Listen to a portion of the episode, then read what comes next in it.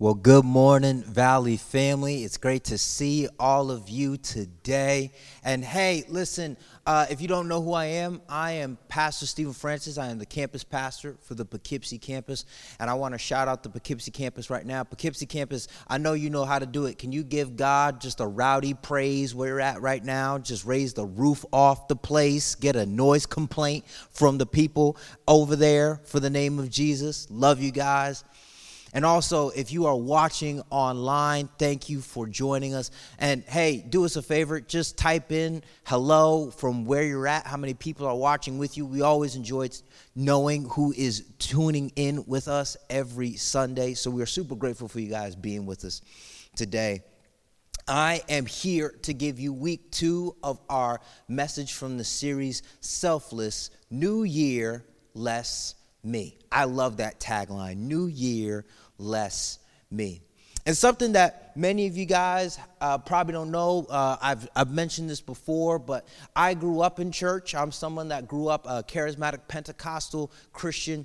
And at my home church to this day, anytime we entered into a new year, we always had some type of slogan that we would use as our way of showing what we were seeking for in the new year. I actually talked to some of my family members that still attend that church to get some of these from them, and I actually wanted to share them with you today so you can get an idea of what I'm talking about when I say that they had like a yearly slogan.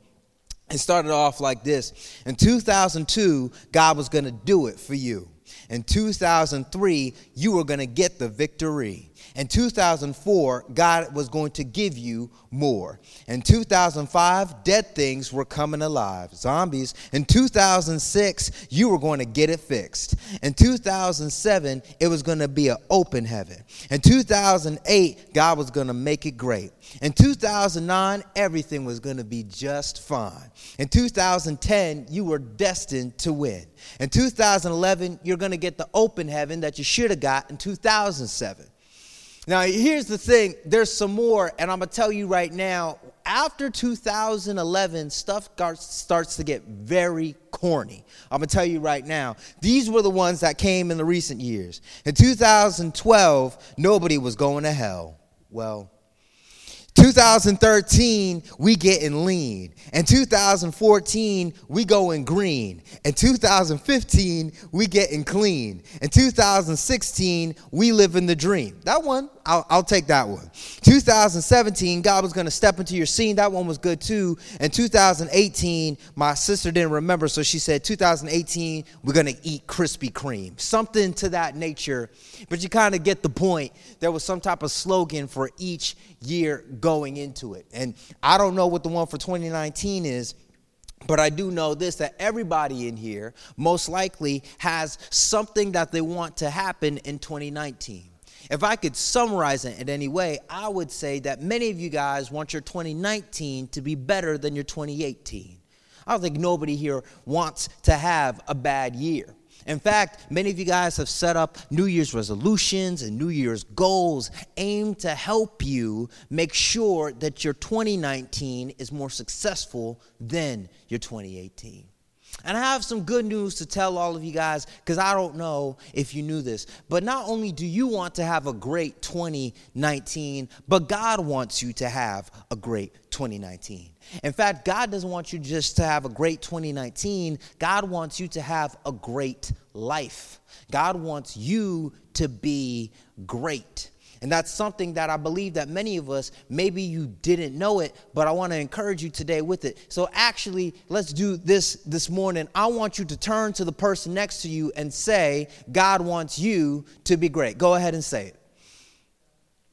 Now I want you to turn to your second choice neighbor and say, You weren't my second choice, but God still wants you to be great. And if you're following along in your notes today, I want you to write down God wants you to be great. And let me make this clear because maybe you're a little confused here about what I mean. I don't think greatness means a pain free life or a drama free life. I don't think greatness means an easy life, but I do believe God has something great for us in the midst of whatever our circumstances are. And that's something that not only does God want, but that's something that we should be pursuing. So the question you also have to ask yourself is this What does greatness look like? We would easily say that greatness is anything that happens above a normal or average level, and we would attribute greatness many times with whatever our profession is. They're a great athlete, they're a great mother, they're a great uh, janitor, even. Whatever your career is, there is somebody that probably is considered great amongst those circles. And I believe that if we are people that are Christians, we should be the people that are doing our best to be the greatest at whatever that thing is. In fact, if we can just be honest, I want to have a conversation with you, and I hope you can keep it between us. I actually believe that there are too many times when someone claims to be a Christian, but everything that they do in their life seems to show mediocrity. In fact, I'm bold enough to say that there are actual people that do not believe in God, that aren't Christians, that actually do more to show God's greatness and how they live their lives than some Christians do, unfortunately. And I've experienced this in my own life in diverse ways. Um, I mentioned before already, I grew up in church, but I actually did not become a Christian till I was 15 years old because I was led to Jesus by a fellow student at my school. Which, by the way, to all of my high school and middle school students in here, I want to encourage you with this fact that just because you're young does not mean that you can't have a lasting impact in someone's life. I am standing here today because someone at my high school shared the gospel with me. Imagine what God can do in your life as well.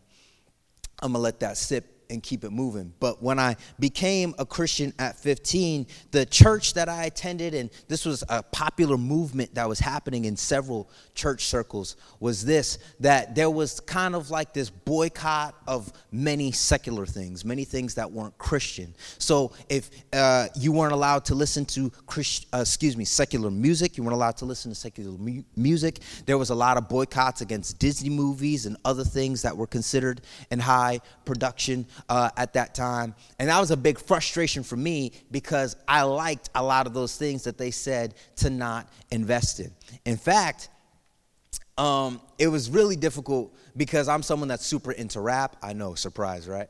And I remember going to my friend and I was like, listen, man, if I can't listen to Lauryn Hill or Nas or any of these other type of artists, what am I supposed to listen to now because I still like rap music? Now, granted, Kirk Franklin was killing the game, Fred Hammond was killing the game when I was younger. They were great, but I still wanted to listen to rap music. And I remember my friend was like, listen, bro, I got you. Have you ever heard of Gospel Gangsters? I kid you not, this is a real group. Look them up on your own time. He was like, Listen, I'm gonna get you this Gospel Gangsta CD and this Richie Righteous CD. And these were like these Christian rappers at the time. And, church, I'm gonna be honest with you, so much respect for those brothers for what they were trying to do, but it was terrible. It was horrible rap, poor production, bad writing, and I couldn't stand it. And even worse, I would have to try to listen to this stuff, and then I would also go to like these weird youth services where they made people burn their secular CDs at the end of the service. And I remember somebody came up to me and they were like, Man, when I threw my Will Smith CD in the fire, I heard a demon hiss and fly out in a puff of smoke. And I was like, No, idiot, when you throw stuff in the fire, it causes for crackling sounds to happen and also for smoke to come up. This is regular life. And also, why do you have a Will Smith CD in the first place? Who wants to listen to Get Jiggy with It on repeat? I don't understand this right now. I don't think we're talking about the right thing. But either way, I've experienced things in that avenue and other areas where, yes, someone's claimed to be a Christian, but too many times mediocrity was synonymous with it. And let me say this as well there is so much great Christian produced things today. Some of my favorite rappers, some of my favorite uh, pr- productions, t- movies, and things like that are Christian based things. So things have definitely improved. But nevertheless, whatever that situation is, whatever our profession is, we should be sure that we're showing greatness with that. The Bible uh, echoes this 1 Corinthians 10, verse 31 says this that whatever you do, do it all for the glory of God. We need to be people that are ambitious to make much of God's name.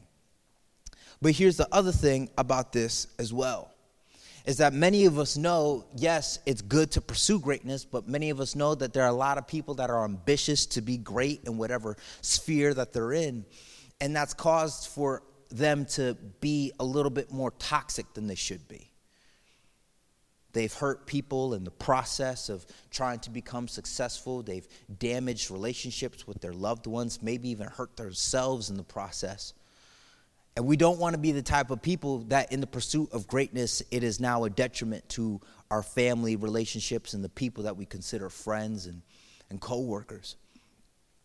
So the question is again, what does greatness look like if God wants us to be great? How should that look?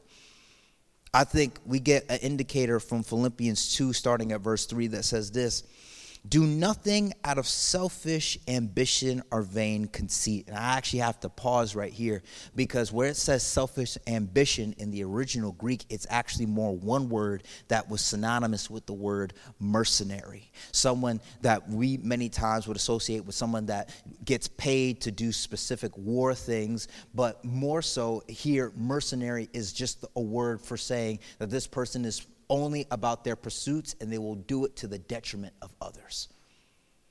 So we shouldn't people of selfish, we shouldn't be people that do things out of selfish ambition or vain conceit. But I also need to mention this before I move forward. Notice how Paul, the writer of this passage, says uh, that not to have selfish ambition, but he did not say don't have ambition. Ambition is a good thing. There are people that are ambitious to free people from human trafficking. There are people that are, ambitious to see the kingdom of God reach everywhere. The Apostle Paul was probably one of the most ambitious people in the Bible. So we see that ambition is a good thing. So where should we put our ambitions? That's what the rest of this verse is saying. It's saying, rather, in humility, value others above yourselves not looking to your own interests, but each of you to the interests of the others. This is the type of attitude that we're supposed to have. And not only is this shown by the Apostle Paul, but this is exemplified in the life of Jesus. Now, we see this in the life of Jesus as we go into the rest of Philippians, but I actually want us to go over to Matthew chapter 20, where we see a very interesting conversation transpire. Now, for the sake of time, I'm going to give you guys the context of what's happening before I, I, go ahead and read the verse. See, Jesus had 12 disciples. Two of the disciples were actually brothers, and they were called the sons of Zebedee, the sons of thunder. That was their name. And the sons of thunder got their mom to go to Jesus in Matthew chapter 20 to ask Jesus a very important question. And the scripture literally says that the mom approached Jesus with the son standing behind her. And the mom asked Jesus this question. She said, Jesus, I would love it if my boys were able to sit by your throne in your kingdom. You can have one sit on your right, and you can have one sit on your left. You pick who sits where, but I would love it if they sat by your throne in the kingdom. Now, as she's saying this, the other 10 disciples see this happening and they become indignant, meaning that they are upset because they also wanted to sit at Jesus' right and left side, but now the sons of Zebedee have gotten there before her. Now, something that's funny, I heard a pastor talk about this passage one time, and he was making fun of these sons of Zebedee because how do you call yourselves the sons of thunder? You're these mighty men. That's the image that we get from that phrase. And then also, you're already Jesus' disciples. Why would you get your mommy to go up and ask Jesus this question? And I laughed because, not to say I thought it was true, but I laughed because he probably did not know moms like my mom. See, my mother is one of those people where she can get anything done. If I was the son of thunder, my mother is the thunder in that situation. I promise you that. And I've been blessed to know very strong women in my life, most of them being mothers. So I have to shout out Maureen Francis. If you're watching, I love you. And then I also need to shout out my mother in law, Karen Johnson. Because if many of you who know Karen Johnson knows that this woman has pulled off the impossible multiple times with a grace and elegance that I did not not know existed. So I know for sure, if I was one of these brothers, I probably would have said, Man, if I go ask Jesus to sit at his throne, he'd probably say no. But if mom asks, then maybe we got a shot at this. So they put their best foot forward, got mom to ask, and Jesus says, Listen, it's not my place to actually make that position or that decision, but I will tell you this that if you're seeking greatness, this is how you get it. Starting at verse 26 Whoever wants to become great among you must be your servant, and whoever wants to be first must be your slave just as the Son of Man did not come to be served, but to serve and to give his life as a ransom for many. Jesus is saying, listen, if you want to be great, I'll tell you how to do it. You got to be a servant. In fact, you got to be the servant of many. This is also echoed in the book of Mark, where we see Jesus say this to his disciples that anyone who wants to be first must be the very last and the servant of all. See, I personally believe, and you're entitled to your opinion, but I believe Jesus Christ is the greatest man that ever lived. And yes, he did great teachings.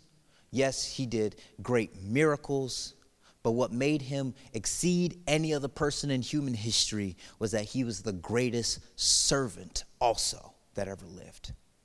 To be great and to be a servant is not two opposite things, but in, in retrospect, excuse me, they are the two sides to the same coin.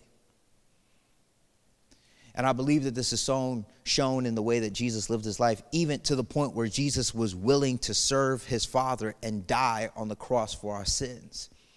But even greater than that is not only did Jesus die on the cross for our sins as obedient servant to his Father, but also we see the power of Jesus, knowing that he is not just the Son of God, but is God, and the fact that he could not stay dead, rose from the grave on the third day with power and authority in his hands, and our sins paid in full.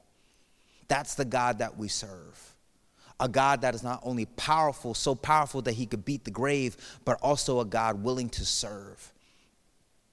And I think that there's two ways that we see this, but if you're following along in your notes still, I want you to write this down that the greatest you is the serving you. That if Jesus is the greatest person of all time, then we need to learn how to be like Jesus. And if we want to be like Jesus, then we need to be people that serve. The greatest you is the serving you. And here's the thing obviously, the biggest way that Jesus ever served was dying on the cross for our sins. But the second way is almost preceding his time on the cross.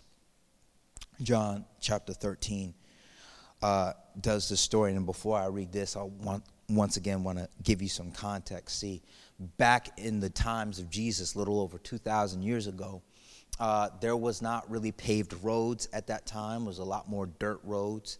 Uh, there were no cars, and there was also no such thing as sneakers. It was just variation of strap sandals and Birkenstocks. So during that time, people would walk, and once they come into somebody's house, their feet would be very dirty from the roads. So that usually, the person in that household, as a courtesy, would have a slave or a very low servant wash the feet of the guests in their home. It was something considered a humbling thing. Some would even say it would be considered a humiliating thing to be in that position to wash people's feet. But in John chapter 13, we see Jesus sitting with his disciples after a meal. And after they finished the meal, Jesus got up, put on a slave's apron, and began to wash the disciples' feet. And the disciples were filled with shock because no uh, savior, no teacher, no rabbi should ever be putting himself in such a low position. Not to mention the fact it was awkward it was weird. To this day, if someone wanted to wash your feet and you didn't pay them beforehand, it is considered weird, something that is uncomfortable. Yet Jesus, the King of Kings and the Lord of Lords, stooped down to wash their feet. And I want to say this as well, because this was obviously a lesson that Jesus was about to teach, and we're going to read those verses as well. But also, I think this is one of the best ways that Jesus showed his love to his disciples and how he shows his love even for us. That there was not nothing too low for Jesus to do to show love to us. That he served us in even the most lowest of ways so that we may be able to have life in him. I love that about Jesus, that he was so relentless in that way. But also, he does this to create a standard, saying this in verse 12. When he had finished washing their feet, he put on his clothes and returned to his place. Do you understand what I have done for you? He asked them. You call me teacher and Lord, and rightly so, for that is what I am. Now that I, your Lord and teacher, have washed your feet, you also should wash one another's feet. I have set you an example that you should do as I have done for you. Very truly, I tell you, no servant is greater than his master, nor is a messenger greater than the one who sent him. Now that you know these things, you will be blessed if you do them. God wants you to be great. And if you want to be great, you have to live a life like Jesus. And Jesus lived a life of serving. That's the God that we serve, and that's how we best reflect his image. If you want to have a better 2019 than your 2018, I want to challenge you today to let this be the year that you serve more than ever before. The question that you do have to ask yourself is all right, I get it, I need to serve, but what does serving look like for me? I'm a busy person. I have a lot going on. How can I serve the same way that Jesus served? I think that there are four ways that we can do this. Some of these uh, you probably already do, but then there are others that you can step into this year in order to increase the level of greatness that God is trying to use you in this life. The first thing that we can do is we can pray for more people. Simple as that. Pray for more people. Right now, as I'm talking, here, Poughkeepsie Online, I want you to think of five people in your life. It could be five family members, it could be five friends, five co workers, whoever you'd like, mixture. And today, I want you, even in your Valley notes, if you're taking them, write them down at the bottom in the additional notes section. But I want you to write down those five names. And when you leave here today, I want you to text or call these, these five people. Maybe there's someone sitting next to you right now. Go ahead.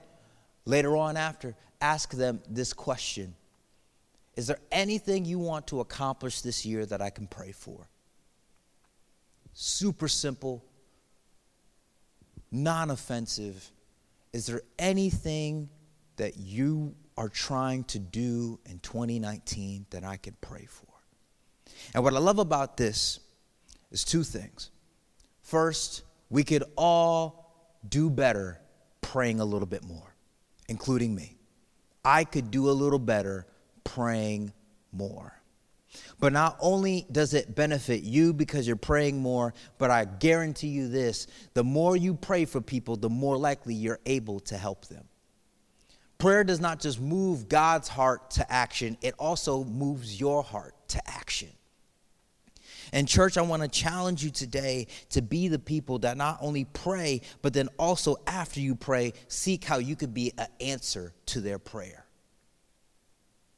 Maybe you, you say, What's something you want to do in 2019? And, and they say, You know what? I want to try to grow closer with my spouse. We get super busy with the kids and everything else. And you can say, You know what? Maybe I can watch your kids one day.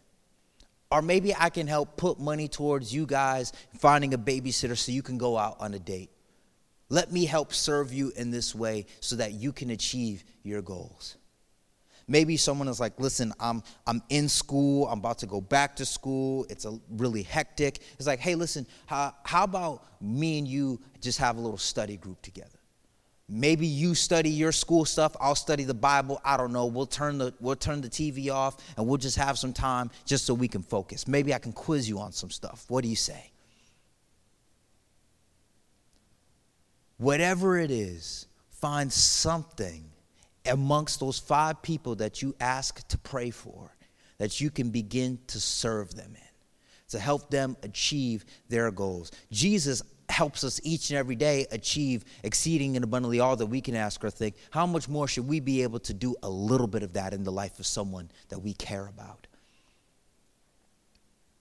That's just the first thing.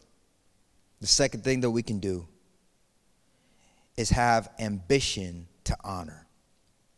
Romans 12:10 says this, love one another with brotherly affection, outdo one another in showing honor.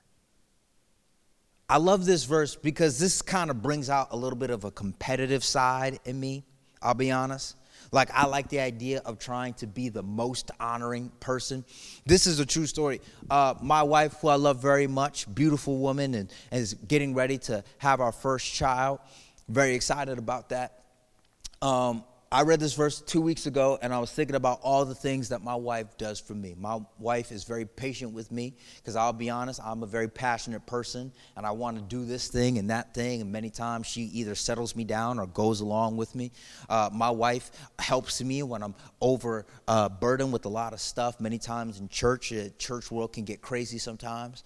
My wife even watched Bird Box with me on Netflix and she is scared. She does not like scary movies whatsoever which by the way in retrospect and many of you guys in here have seen it uh, that is like the worst movie for a pregnant person to watch for sure. So as a way of honoring my wife i did this at home. I privately made it my mission that whatever my wife did to honor me i would do something double good to honor her if she made me coffee, I got her coffee and lunch. If she uh, helped me out with something at work, I would help out with something in the house and then do more. I will admit, though, there was another day uh, earlier this week. In fact, uh, my wife cleaned out the kitchen and she did all the dishes, put them in the dishwasher. And I came in a little bit later and I was like, you know what? I'm going to be sure that nothing else touches the sink. She's not going to touch another dish in this house for the rest of the day. So I finished my food and when I went into uh, put it in the dishwasher to turn it on, I realized that it was a dishwasher full of clean stuff.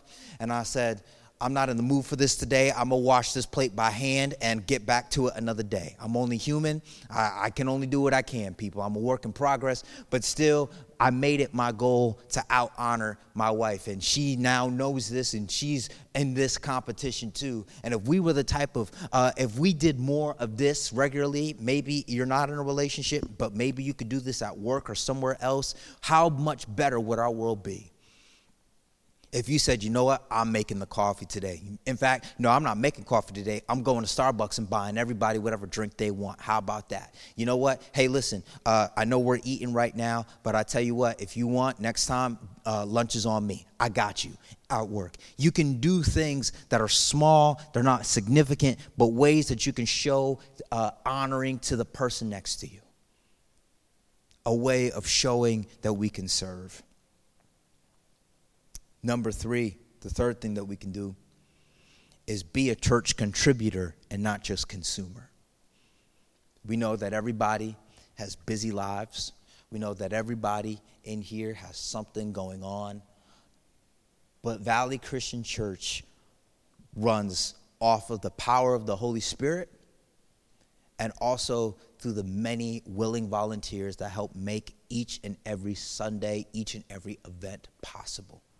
And I want to say thank you to all of you people that are serving already, even serving as I'm preaching right now. And I also need to make a huge shout out to all of the incredible people at the Poughkeepsie setup team. We are here because of you. Thank you for all that you do. God bless you. And maybe this year can be the year for somebody in here to say, you know what? I'm also going to contribute and let the record show you stepping into serving is not you saying, All right, let me just fill a need. Let me just help out with kids since there seems to be a need for someone to help watch kids. No, you are actively partnering and expanding the kingdom of God in this community. You're not just helping watch kids. No, you're helping raise the next generation to know the goodness of Jesus and being able to articulate it to other people. If you're a greeter at the door, you're not just saying good morning, but you're putting people at ease that may be coming to church for the first time, don't know what to expect, being able to help them be, receive the word of God more comfortably. And I say this all the time. The, the, people at the Poughkeepsie setup team, shout out to you again, they don't just show up to push cases around and set stuff up, but they work in such a way where we turn a movie theater where the same person that watched Aquaman the day before can now experience the power of the living God in their lives. That's something we don't take for granted here. And I promise you, church, if you haven't partaken in that yet, let this be the year that you say, you know what, maybe I can't serve every week, but I need to do something. And I promise you, God will show himself to you in that, and the relationships that form from that is also incredible as well. But the fourth thing we can do is something that I think is so essential, but also the most difficult, is you need to look for who you overlook. Look for who you overlook. Jesus, before he died on the cross, like I mentioned earlier, he washed their feet, but then he also had a series of teachings that he did uh, as his final words before he left. And one of the final things that he said was this particular story where he says that one day he will have uh, two groups of people before him the righteous and the unrighteous. And he says this in uh, Matthew 25, starting at verse 34. The king, being Jesus, will say to those on his right, Come, you who are blessed by my Father, take your inheritance, the kingdom prepared for you since the creation of the world. For I was hungry, and you gave me something to eat. I was thirsty, and you gave me something to drink. I was a stranger, and you invited me in. I needed clothes and you clothed me. I was sick and you looked after me. I was in prison and you came to visit me. Then the righteous will answer him, Lord, when did we see you hungry and feed you, or thirsty and give you something to drink? When did we see you a stranger and invite you in, are needing clothes and clothe you? When did we see you sick or in prison and go to visit you? The king will reply, Truly I tell you, whatever you do for one of the least of these brothers and sisters of mine, you do for me. See, maybe you grew up in church, maybe you've heard this passage before, and what I was brought up to believe was when they talked about the least of these, it was usually meant to mean the poor or the struggling. But in the original language, when you see the original phrasing, what it meant to say, when you do one of these things for those that you overlook. See, there are people that we often overlook. It's easy, yes, we know that there are poor people. We know that there are people that are struggling uh, to eat, to find clean water. And yes, we should be doing everything that we can to help those people because those are people that can be overlooked. But you know who else sometimes we overlook? The person that's at work and going through a tough divorce, and we know it, but we haven't talked to them to see how they're doing. The person that's overwhelmed with things financially, and we know it, but we say, oh, they'll figure it out. We'll just tell them we're praying for them, tell them good luck, and we'll keep it moving the people around us that are struggling with depression and anxiety and other things. And it's like, listen, every time I talk to this person, it's the same old sad song, and they become the overlooked. I want to challenge you today in 2019 to pray and seek for the people that are sitting right next to you, even right now, that have been overlooked in your life for something else. And here's the big challenge that I want to say don't just meet with that person. Don't just say, hey, how are you? What's, what's life been like for you? How's your transition been since this terrible thing that might have happened to them? But also, when they give you an answer, don't be so quick to counsel them either. Unless you are an actual counselor, then do counsel them. Thank you for all that you do. You do great work. But I do believe for the rest of us, I think we would do a lot better just kind of sitting with somebody in the midst of their pain. Listen, I don't really know what to say. I don't know how to help you in this situation. I just want to be present with you, though, in this situation. Hey, are you cool if we just get some food and you just share with me whatever? I don't have anything to advise, I don't know what to say, but I just want to be someone that you can talk to, help process these things with. That's an act of serving. That's something that we do with Christ often. God is in the midst of our present troubles. God is in the midst of our tough situations. And even when He doesn't answer us right away with the solution to those things, nevertheless, we know that His presence and His peace and His strength is there with us. So let us be the people that God also empowers to be peace and strength for somebody else. My time is up today, but I'd love it if you can pray with me right now. And I want to pray for every believer in here, for every person in here that wants their life to be great. If you don't want your life to be great, if you are fine with not having influence, if you are fine with not having your life amount to much, then you're off the hook. It's fine. But for somebody in here that says, you know what? I want God to use me to the fullest. I want God to do something in my 2019 that I could not have imagined happening in my 2018, then this prayer is for you. I want to pray for you now. God, I thank you for these wonderful people for these people that you love, for these people that you've called for such a time as this. And God, I pray, Lord, that today be the day that, Lord, you use them. That, Lord, they experience greatness in their life. That's not about money. That's not about uh, status or some type of other form. But, Lord, it is purely out of them wanting to be great because you are great, and to be great is to serve others. I pray that you empower them to do either one of these four things mentioned or something else. And Lord, that this world that they live in will change because of it, because you use them for this moment. And maybe you're somebody in here right now where you say, you know what, I do want my life to be great, but my life isn't great because it doesn't have God in it.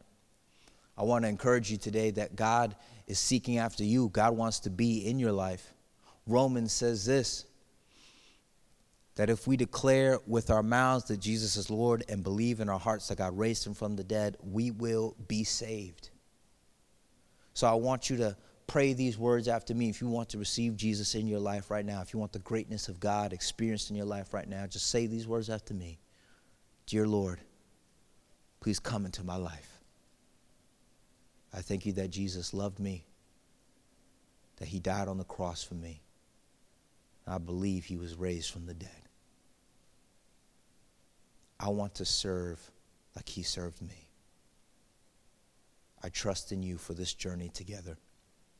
In Jesus' name, amen.